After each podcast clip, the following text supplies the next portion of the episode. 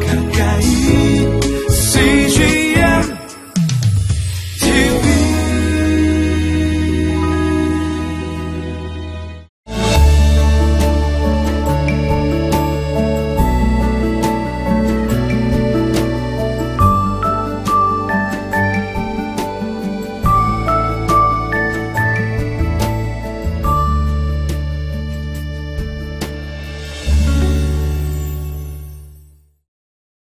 오늘도 참으로 좋은 날입니다.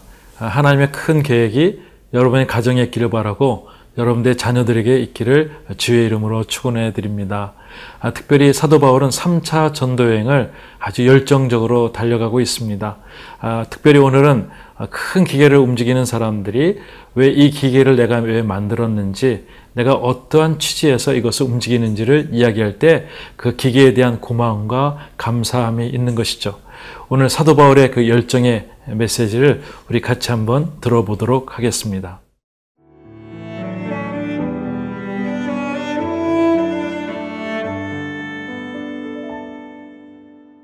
사도행전 20장 13절에서 24절 말씀입니다. 우리는 앞서 배를 타고 아소에서 바울을 태우려고 그리로 가니 이는 바울이 걸어서 가고자 하여 그렇게 정하여 준 것이라. 바울이 아소에서 우리를 만나니 우리가 배에 태우고 미둘레네로 가서 거기서 떠나 이튿날 기오 앞에 오고 그 이튿날 사무에 들르고 또 그 다음날 밀레도에 이르니라 바울이 아시아에서 지체하지 않기 위하여 에베소를 지나 배 타고 가기로 작정하였으니 이는 될 수 있는 대로 오순절 안에 예루살렘에 이르려고 급히 가미러라. 바울이 밀레도에서 사람을 에베소로 보내어 교회 장로들을 청하니 오매 그들에게 말하되 아시아에 들어온 첫날부터 지금까지 내가 항상 여러분 가운데서 어떻게 행하였는지를 여러분도 아는 바니 곧 모든 겸손과 눈물이며 유대인의 관계로 말미암아 당한 시험을 참고 주를 섬긴 것과 유익한 것은 무엇이든지 궁중 앞에서나 각 집에서나 거리낌이 없이 여러분에게 전하여 가르치고 유대인과 헬라인들에게 하나님께 대한 회개와 우리 주 예수 그리스도께 대한 믿음을 증언한 것이라. 보라, 이제 나는 성령에 매여 예루살렘으로 가는데 거기서 무슨 일을 당할는지 알지 못하노라. 오직 성령이 각 성에서 내게 증언하여 결박과 환난이 나를 기다린다 하시나 내가 달려갈 길과 주 예수께 받은 사명 곧 하나님의 은혜의 복음을 증언하는 일을 마치려 하면은 나의 생명조차 조금도 귀한 것으로 여기지 아니하노라. 아, 바울의 열정은 식을 줄을 모릅니다. 3차 전도여행을 한 번도 쉬지 않고 계속해서 도시마다 움직이면서 바울의 모든 열정과 아, 그에 대한 사랑은 정말 하나님 보시기에 가장 합당하고 귀한 것이죠. 13절에 보니까 이런 말씀이 있습니다. 우리는 앞서 배를 타고 아소에서 바울을 태우려고 그리로 가니 이는 바울이 걸어서 가고자 하여 그렇게 정하여 준 것이라. 네, 어, 바울이 가는 도보의 길은 32km 정도 되는 것입니다. 배를 타면 금방 갈 수 있지만 32km를 계속 걸어서 어, 가는 바울의 여정을 보게 됩니다. 두 가지 이유가 있다고 생각됩니다. 하나는 그런 길에서 만나는 사람마다 하나님의 마음을 정하는 것, 또 하나님의 마음을 잘 전하여서 제자 삼는 것이 바울의 목적이고 또 한 가지는 이러한 과정에서 자기가 하나님과 독대하는 깊은 마음으로 바울이 걸어서 그곳에 가게 됩니다. 14절에 바울이 아소에서 우리를 만나니 우리가 배를 태우고 미돌레네로 가서 거기서 떠나 이튿날 기오 앞에 오고 그 이튿날 사모에 들르고 또 그 다음날 밀레노에 이르니라. 네. 항구 도시를 계속해서 어, 가게 됩니다. 아, 또 하나님의 주신 마음을 가지고 그 아름다운 도시, 에, 때로는 철학이 발전된 그런 도시를 가면서 어, 하나님의 마음을 계속 품고 있는 바울의 모습을 보게 됩니다. 16절에 바울이 이 아시아에서 지체하지 않기 위해서 예배소를 지나 배 타기로 가기로 작정하였으니 이는 될 수 있는 대로 오순절 안에 예루살렘에 이르려고 급히 가미러라. 예, 급히 가미러라. 어, 바울은 특별히 하나님의 마음을 가지고 6월절 안에 예루살렘에 도착해서 수많은 사람들에게 하나님의 마음을 전하고자 했지만 어, 바울을 해꾸지하는 사람들 때문에 이게 박연으로 돌아와서 참으로 많은 지연이 되었습니다. 그렇지만은 이제는 6월절이 아니라 오순절에는 내가 꼭 가서 하나님의 마음을 전하겠다는 급한 마음에 이제 지체하지 않고 계속 가기로 원합니다. 그래서 예배소를 거치지 않고 가게 됩니다. 17절에 바울이 밀레도에서 사람을 예배소로 보내어 교회 장로들을 청하니 네. 어, 특별히 예배소는 바울이 3년 동안 하나님의 마음을 가지고 잘 정리하며 하나님의 말씀을 전했던 장소이죠. 아, 그 가운데 많은 제자들이 있었습니다. 그래서 장로들을 세웠는데 그 장로님들과 함께 마지막으로 만나고자 하는 바울의 열정을 볼 수 있습니다. 본인이 거기에 가면 좋지만 시간이 너무 지체되어서 멀리 있는 아, 그래서 48km 정도 되는 곳에서 이제 예배소에서 어, 이제 밀레도에게 오게 됩니다. 18절 어, 말씀 오매 그들에게 말하되 아시아에 들어온 첫날부터 지금까지 내가 항상 여러분 가운데 어떻게 행하였는지를 여러분도 아는 바니. 그래서 이제 교제가 이루어집니다. 하나님의 마음을 같이 나눕니다. 이제 자기가 떠나면 언제 다시 이곳에 올 수 있을까?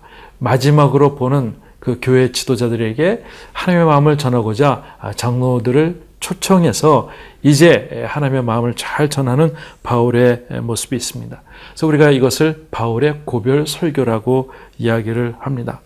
사랑하는 성도 여러분, 여러분들 좋은 음식 먹을 때 그냥 있지 않지 않습니까? 아, 내가 이렇게 좋은 음식 내 이웃에게도 전하고 또 내 가족에도 이건 꼭 먹어보라고 얘기할 수 있다는 것이 이게 우리의 기쁜 모습이라고 생각됩니다. 또 좋은 영화 보면 그냥 거기서 맞춰지지 않죠. 아, 이 영화 너무 좋다고. 아마 사도 바울이 그랬을 것입니다. 내가 경험한 하나님의 나라, 사도행전 군장에서 하나님께서 나에게 빛으로 말씀하셨던 그 만남, 이것을 전하고자 사람들에게 계속 전하고 전하고 전하는 바울의 모습을 보게 됩니다. 굉장히 바쁜 일정입니다. 아, 우리도 삶 가운데 바쁜 일정이 이제는 주님을 위해서 한번 바빠봤으면 좋겠습니다.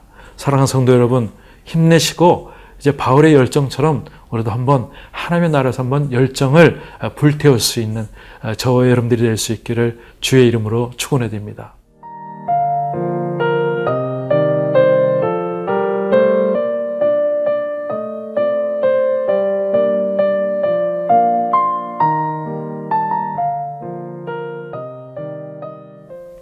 아, 바울이 계속해서 하나님의 마음을 전했던 장소가 있다면 아마 예배소일 것입니다. 그곳에서 두란노에서 계속 가르치며 정말 하나의 제자를 만들기 위해서 혼신의 힘을 다했던 어, 바울의 모습.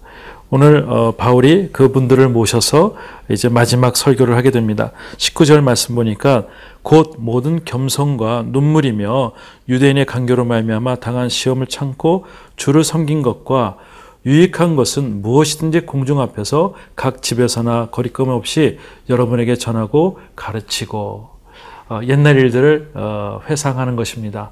반추하는 것이죠. 나의 삶이 정말 그 어, 두란노에서 예배소 안에서 열정적으로 당신과 함께 교제하며 하나님의 기쁜 소식을 나눴던 것을 얘기합니다. 겸손과 눈물. 아, 바울은 교만하지 않았습니다.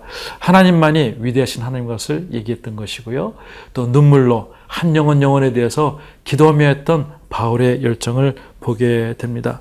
또 유대인의 관계로 말하면 너무 어렵고 어, 때로는 매도 맞고 쫓겨난 일도 있었지만 그렇지만 내가 유익한 것이면 무엇이든지 사람들에게서 공정들 앞에서 때로는 각 집마다 찾아다니면서 각 개인 개인마다 찾아가고 전하고 거리낌 없이 했던 것을 당신들이 알지 않습니까? 아, 유대인과 헬라인에게도 내가 이런 하나님에 대한 회개를 촉구했듯이 이러한 마음으로 당신들도 한번 증인된 삶을 더욱더 살아가셨으면 좋겠다는 그 바울의 설교가 이어집니다. 바울의 설교의 내용을 보면 어, 요약되는데 첫 번째로는 겸손과 눈물로 자기가 섬겼다는 것을 얘기하게 됩니다. 또한 아, 어려움이 있을 때에도 어, 모든 것이 유익된 일이라면 내가 정말 아, 불도 어, 모든 것들을 지나갈 수 있는 그런 열정으로 그것을 전했다고 얘기하는 것이죠. 또한 하나의 메시지는 앞으로 내가 예루살렘에 갔을 때 앞으로 어려운 일도 있을 것이다라고 하는 그런 이야기까지 하게 됩니다. 아, 그렇지만 나의 마음은 이제 목숨까지라도 바쳐서 할 수밖에 없는 하나님께 이끌린 자라는 것을 바울은 설교를 통해서 이야기를 하게 됩니다. 우리 21절 말씀 읽겠습니다. 유대인과 헬라인들에게 하나님께 대한 회개와 우리 주 예수 그리스도께 대한 믿음에 증언한 것이라 믿음을 증언한 것이라 유대인과 헬라인들, 이방인들에게도 하나님께 대한 회개와 예수님이 귀한 분인 것을 계속적으로 얘기하는 바울의 열정을 어, 설교 가운데 얘기하고 있습니다. 그런데 그 모든 모습이 이제 내가 예루살렘을 떠난다는 것이 22절에 있습니다. 보라, 이제 나는 성령에 매여 예루살렘을 가는데 거기서 무슨 일을 당할지 내가 알지 못하노라. 성령에 매여 눈에 들어오는 단어인 것이죠. 그냥 가는 것이 아니라 자기 계획대로 가는 것이 아니라 성령께서 이끄시는 대로 가는 삶. 이것이 바울의 열정이라고 믿습니다. 사랑하는 성도 여러분, 여러분의 계획대로 사는 것이 아니라 하나님의 계획대로 살아 드릴 수 있기를 주의 이름으로 축원해 드립니다. 그럴 때 우리의 삶은 성공적인 삶이고 후회 없는 삶이고 하나님께 영광 올려 드리는 삶이라고 믿습니다. 그런데 23절에 보니까 성령께서 계속 얘기하시는데 이제 결박과 환란이 나에게 기다린다고 얘기하고 있습니다. 오직 성령이 각 성에서 내게 증언하여 결박과 환란이 나를 기다린다 하시니 아, 바울은 이미 알고 있습니다. 예루살렘에 도착하면 자기가 잡힌다는 것을 알고 있지만 성령께서 이끄시니 내가 간다고 하고 있습니다. 거기에 중요한 것이 있습니다. 뭐냐면 자기의 열정이죠. 그 열정이 어디서 나오는가? 하나님께 들었던 마음, 자기의 결심이 있다는 것이죠. 그것이 24절입니다. 저는 24절 여러분들 줄을 긋고 이것이 여러분과 저의 하나의 목표된 삶이 되었으면 좋겠습니다. 내가 달려갈 길과 주 예수께 받은 사명, 곧 하나님의 은혜의 복음을 증언하는 일을 마치려 하면은 나의 생명조차 조금 더 귀한 것으로 여기지 아니하노라. 할렐루야. 아, 바울은 아, 자기의 목적을 위해서 하나님 주신 계획을 위해서 목숨을 드린 사람이었습니다. 순교자의 삶이죠. 이럴 때 능력은 있게 되고 세상은 변하게 될 것입니다. 사랑하는 성도 여러분, 어, 저와 여러분의 목숨은 우리에게 있는 것이 아니라 하나님에게 있음을 선포하십시오. 그리고 하나님, 우리가 목숨을 다하는 날까지 하나님의 계획대로 살 수 있는 죄도 될수 있도록 도와달라고 기도할 때 성령께서 도와주셔서 성령의 행전이 계속 이루어질 줄 믿습니다. 기도하시겠습니다. 하나님 아버지 감사합니다. 오늘 귀한 말씀 주셔서 감사한데 이 가운데 바울의 열정과 바울의 사랑과 바울의 헌신의 모습을 보게 됩니다.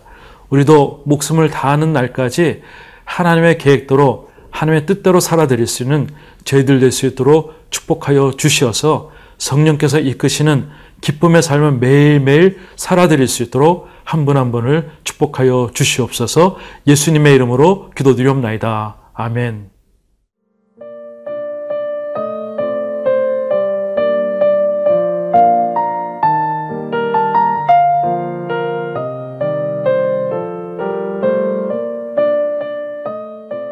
이 프로그램은 시청자 여러분의 소중한 후원으로 제작됩니다.